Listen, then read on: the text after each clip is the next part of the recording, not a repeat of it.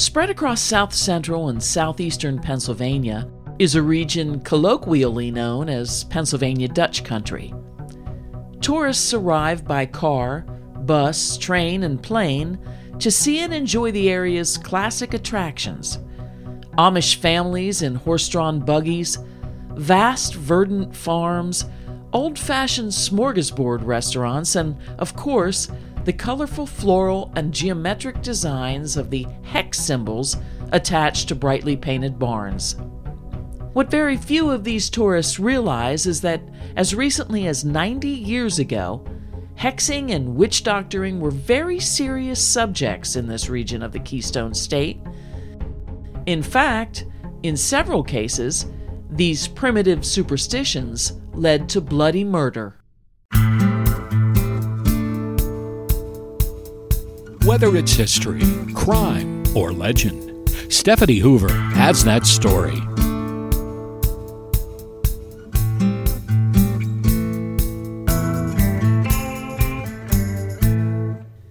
The term Pennsylvania Dutch is actually a misnomer.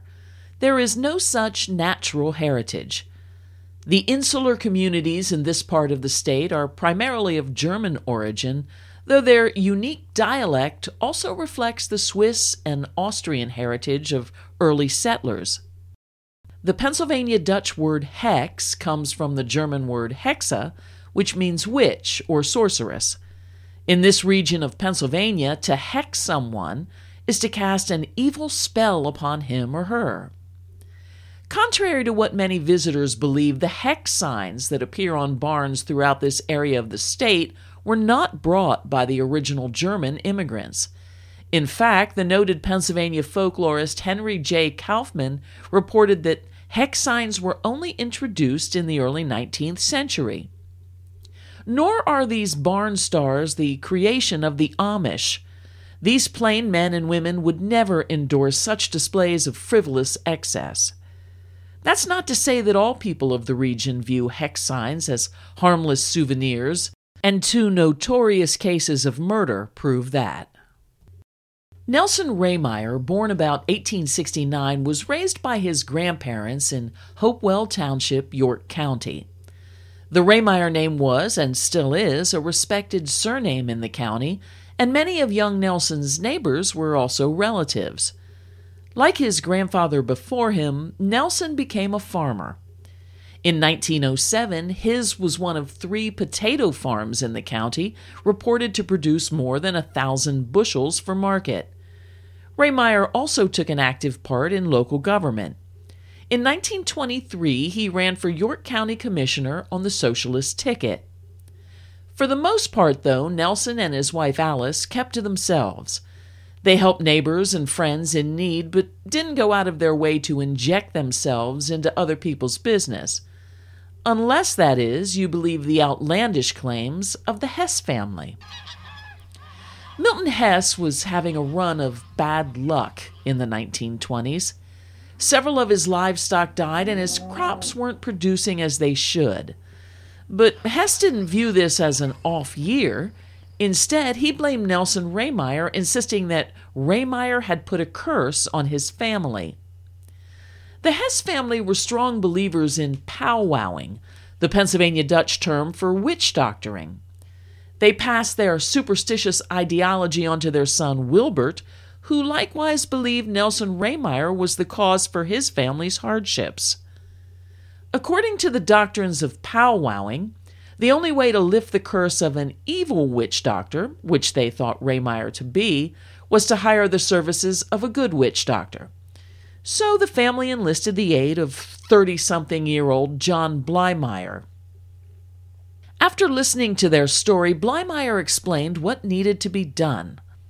He had to obtain a lock of Rehmeyer's hair, which was to be buried in the ground, and a book in Rehmeyer's possession called The Long Lost Friend, which supposedly contained powerful spells and remedies. To the Hesses, this plan sounded perfectly reasonable. In fact, they sent their son Wilbert along to carry it out.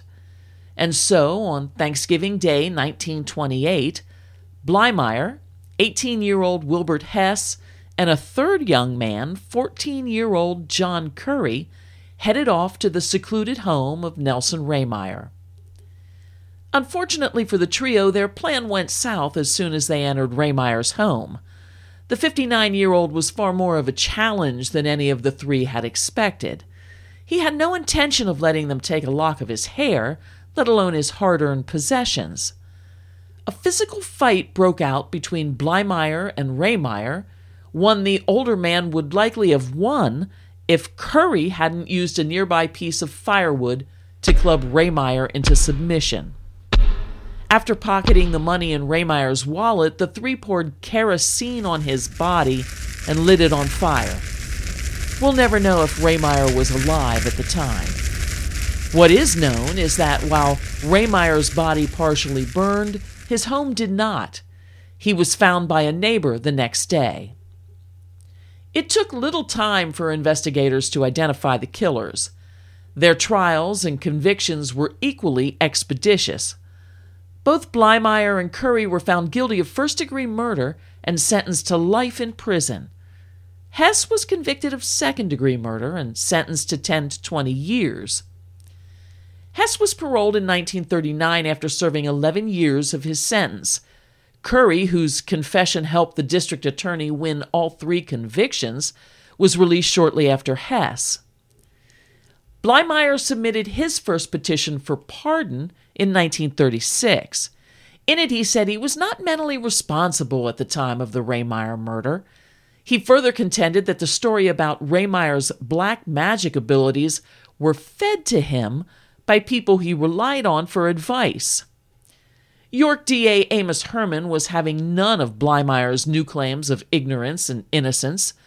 Herman told the Board of Pardons that Blymire was, in actuality, one of a handful of well known York County hex doctors who killed Rehmeyer in the course of his service to his client, Milton Hess. Blymire was denied this and all subsequent pardons through 1953 when he was finally released from the Eastern State Penitentiary.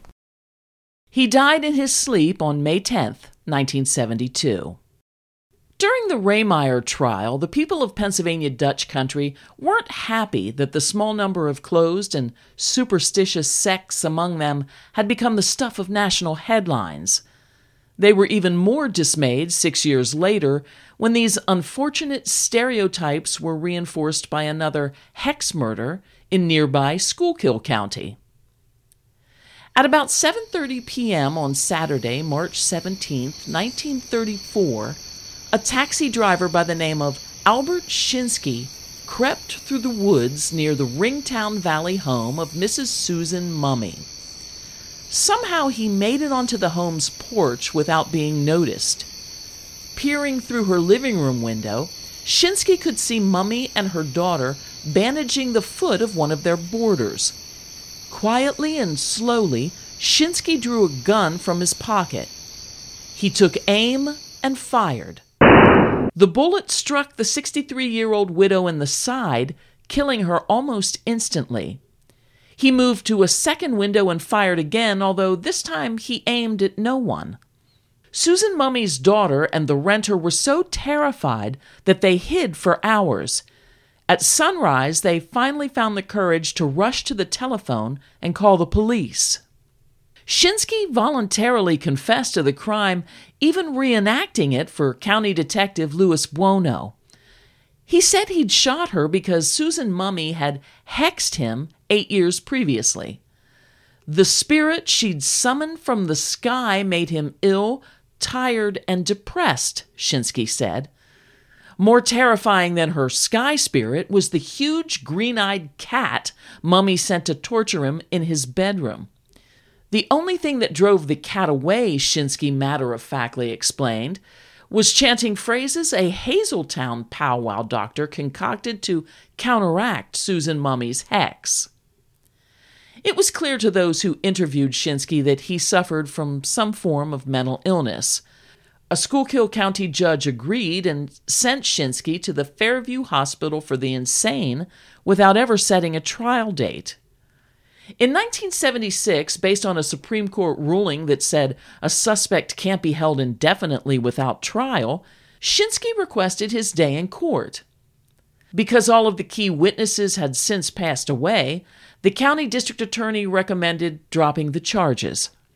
After 41 years of being institutionalized, Shinsky was evaluated for release. The Shinsky case was covered throughout Pennsylvania and in such widely read papers as the Washington Post and New York Times. While headlines concentrated on the bizarre nature of his claims of being cursed and the Pennsylvania legacy of powwowing, this publicity may actually have helped Shinsky. Without these diversions, he would have certainly faced a murder charge, as many in the community believed he should have. Today, most Pennsylvanians view hex symbols as harmless, overpriced mementos used to decorate porches, barns, and outbuildings. They cast casual 21st century scorn on the old beliefs in magic, healing, and hexes. But somewhere in Pennsylvania Dutch country, there are still likely families that, perhaps in conspiratorial tones and hushed voices, still speak of powwowing and witch doctors. They may even live right next door to you. Well, that's my story about the Pennsylvania hex murders. I hope you found it interesting. To learn more about this podcast, my books, or my Historytainment websites, visit stephaniehoover.com. While there, why not send me a message or connect with me on social media? Until next time, this is Stephanie Hoover thanking you for listening and reminding you it's a crazy world out there, so please be well, be happy, and be kind.